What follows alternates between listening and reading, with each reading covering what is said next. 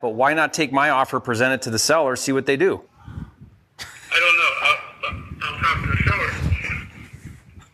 Welcome to another video in this Watch Me Make Offers live video series here on the channel where you get to look over my shoulder and watch me make offers on distressed real estate properties. And this deal on today's video is a probate house that is listed for sale in Riverside, California. Now I do a lot of on-market deals where real estate agents are involved and every now and then I can't get the agent to cooperate with me and this is one of those agents. If you'd like to see how to not take no for an answer, this video is for you. Get ready to watch me make an offer to a difficult real estate agent coming up.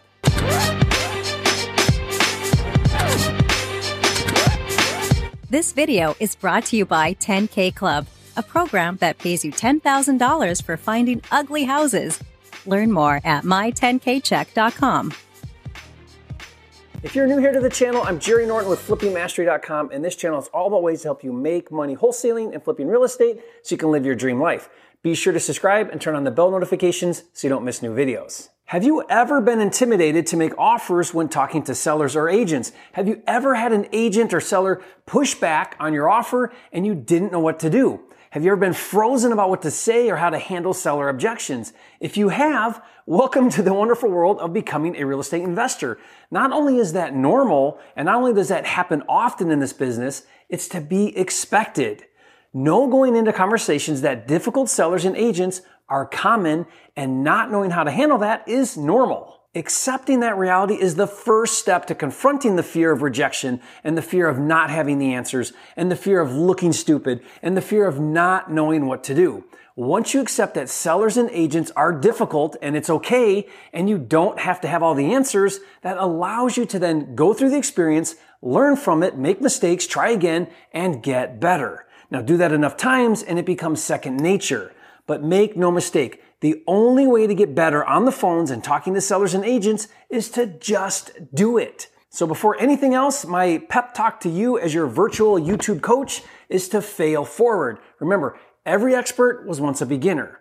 Now, in a minute, we're going to cut to a live call with a difficult listing agent on a distressed probate house in Riverside, California. Now, this was recorded at a live training event at my house with a group of partner students. If you'd like to learn how to work directly with me and partner on deals together, be sure to check out a free training to learn all about the details. Just go to fasttrackwithjerry.com. I want you to know that I buy a lot of distressed on market properties with real estate agents involved, but did you know that you can wholesale on market properties? Most people don't know, but think about it. On market just means that the seller has agent representation to execute a purchase and sale agreement. Once you own the contract, you can do with it as you please, same as off market. Even assign it or wholesale it. And if you do, it has nothing to do with the agent. You find your buyer and assign it. With this deal in Riverside, California, I called the listing agent representing the seller. My intent was to go directly to the listing agent as an unrepresented cash buyer and offer him to represent me as motivation to work with me. Now, this strategy is what I call the double dip technique. Rather than presenting my offer through a buyer's agent, I go directly to the listing agent and I ask him to represent me as a buyer on their own listing. Now, this is technically called dual agency when a real estate agent represents both the seller and the buyer, and not all agents will do dual agency. But for agents who will, it's a great way to motivate them to not only work hard to get your deal accepted because they will earn both commissions, but they will also call you about all of their distressed listings in the future. Now, if my double dip strategy is not crystal clear, then I want you to watch a video where I explain it and I break it down in greater detail. I'll put a link to that video in the description below and you can watch it later. For now, just understand that I called the listing agent about his own listing to make an all cash offer. And keep in mind, the property was underpriced at 280,000, meaning it came out for sale below what local active cash buyers are willing to pay for it. How do I know this? Two reasons. The agent told me he had several offers at or over asking price. And two, when I comped the property and looked at what the after repair value was for the neighborhood, fixed up the home will sell in the 400s. So let's cut to the call with the agent. And whenever I call an agent about their listing, after introducing myself as a cash buyer, I like to lead in by asking, what can you tell me about the property? Now, my hope with asking this question is that the agent will give me information to help me make a more informed decision. Take a listen. So, what's the story on this one? How come it hasn't sold? It's priced right. I put it on the market about six weeks ago, just before this virus thing hit. So is that scaring everybody away? No, I put it on the market. I had about 20 offers on it.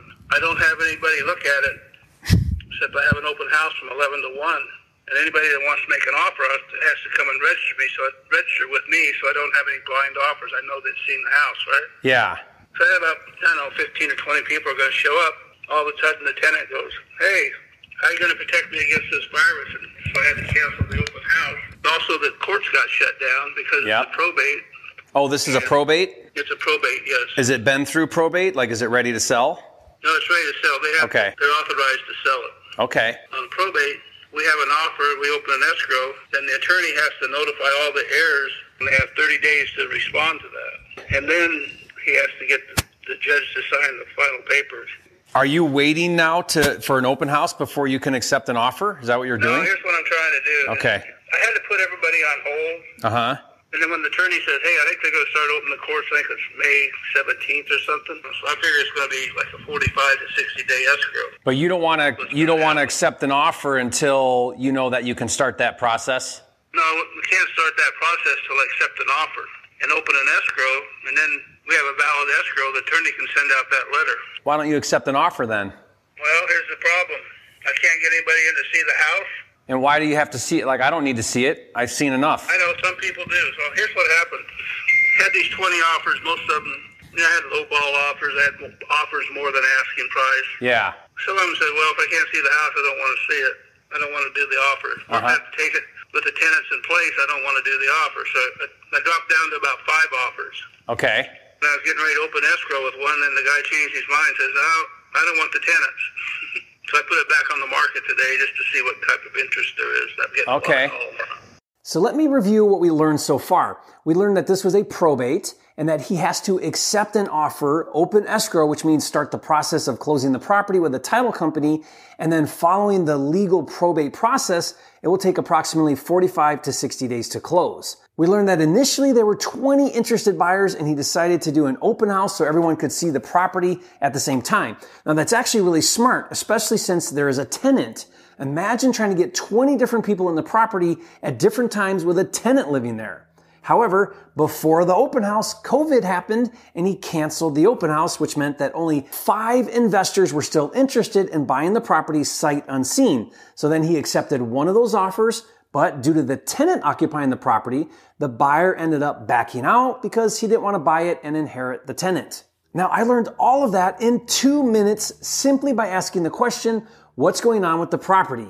And notice how I wasn't afraid to ask questions. Not only did I ask questions to try and understand, I actually challenged his way of doing things. I asked him, why don't you accept an offer? Now, just because an agent is doing this or that doesn't mean he necessarily has to or should do it that way.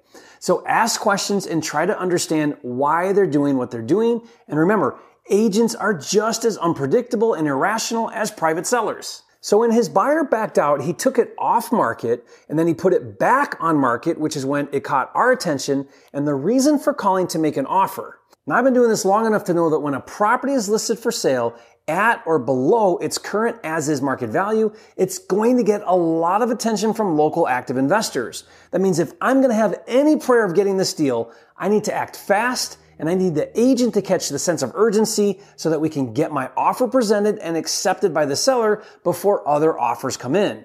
Time is of the essence, and because I gathered the right information, I know that the two reasons why this property isn't already under contract is because you can't do a site visit with COVID and you would have to buy the property with a tenant living in the home.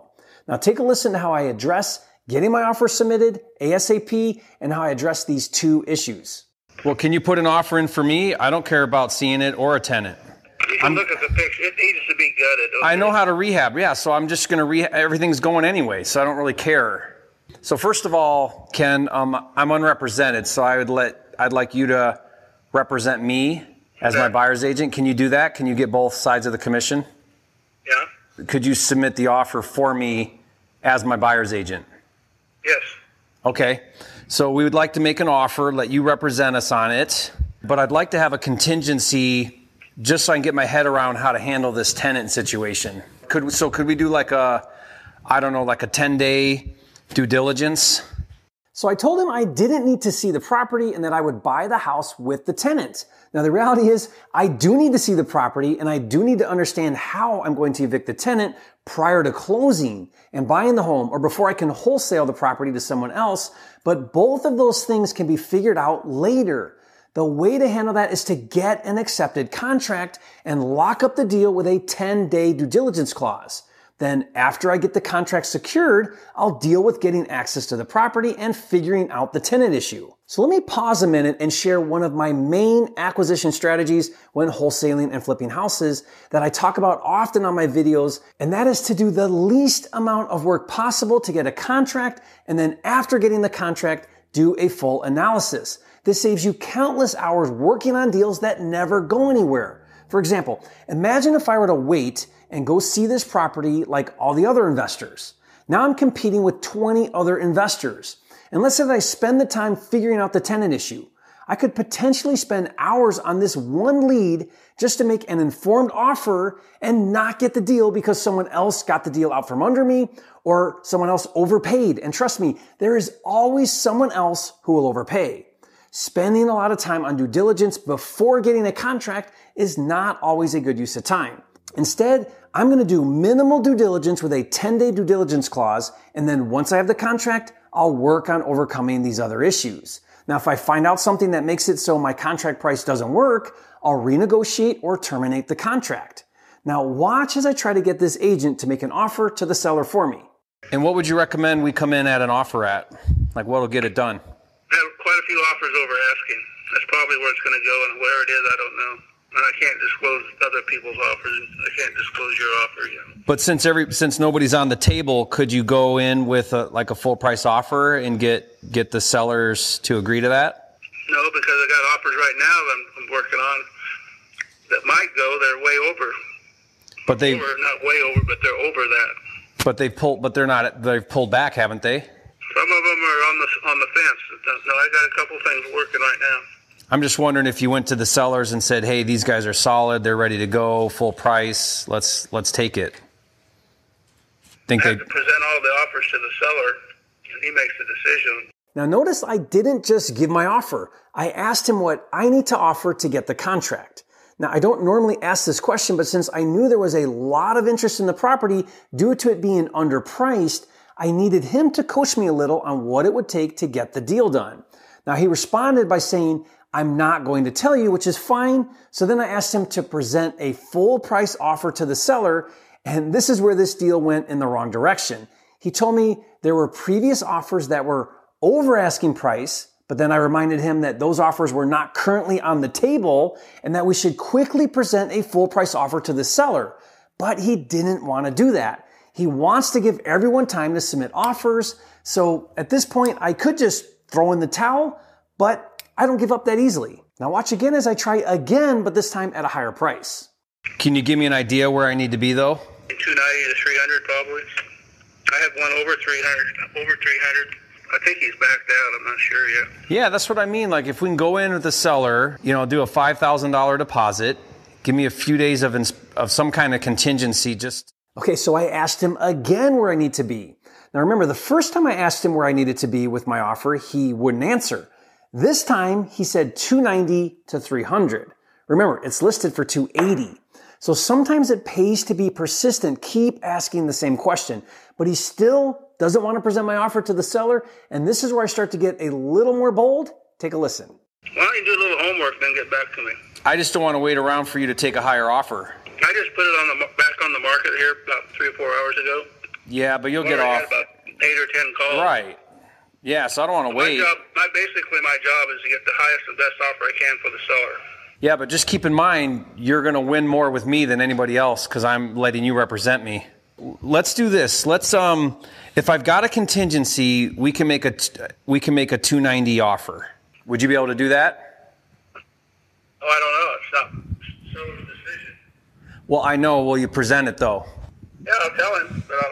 Since I'm asking you to represent me, you write it up you present it to the seller, tell them, hey, I got a 290 cash offer. You want to take it? Let's, we could take this and, and go to escrow. But why not take my offer, present it to the seller, see what they do? I don't know. I'll, I'll talk to the seller. can you call the seller and say you have a 290 cash offer? Can you can you do that phone call? do that. And then if he's like, hey, let's get it in writing, then we'll get it in writing. Can we do that? Yeah, when I get a hold of him, I'll just tell him that. Yeah. Okay, that'd be great. Let's do that then. I'll see what he says. I'll get back to you. But let's do it right away before all these other offers come in. Uh, ju- you know, I'm gonna give it to him verbally. I'm not gonna write it. Yeah, up. yeah, that's fine. I get it. But what, soon as you know, as soon as I get a hold of him, I'll tell him. Okay, perfect. Okay. Thank you, sir. Talk to you soon. Now, I get what he's saying, and I respect that he wants to get the highest and best offer for the seller. That's fine. But why in the world would he not present my offer and let the seller decide, especially when he would earn double commission with me? So after multiple tries, it was apparent he did not want to present a written offer, but notice how I didn't give up. Finally, I got him to agree to verbally present my offer to the seller. Now, obviously, a verbal offer isn't as strong as a written offer, but it's better than nothing. And at least I got him to commit to doing that. And honestly, this is really common where agents do not want to present an offer. Usually I run into this when I'm asking the agent to present a really low offer. So for whatever reason, when an agent doesn't want to take the time to write the offer, always go for the next best thing, which is a verbal offer. So I'll keep following up with this agent and we'll see what happens. The biggest takeaway though on this video is to not take no for an answer. Now, I know it can be intimidating to talk to uncooperative agents. You should have seen me when I first started. And to help you really get good at it, I created all of the scripts, including how to overcome objections when making offers with agents. Using this with practice, you'll be a pro in no time. Now to get this free resource, leave a comment below and say, Jerry, you are a flipping genius. Please give me the free agent scripts and I'll give you the download link. And hey, thanks for joining me on this video. If you haven't yet, be sure to subscribe with 500 plus videos. This is the number one channel on YouTube for all things wholesaling and flipping. And don't forget, it's not about the money. It's about having the time and freedom to have, be, do, and give everything God has in store for you. That's really what it's all about. And I'll see you on the next video.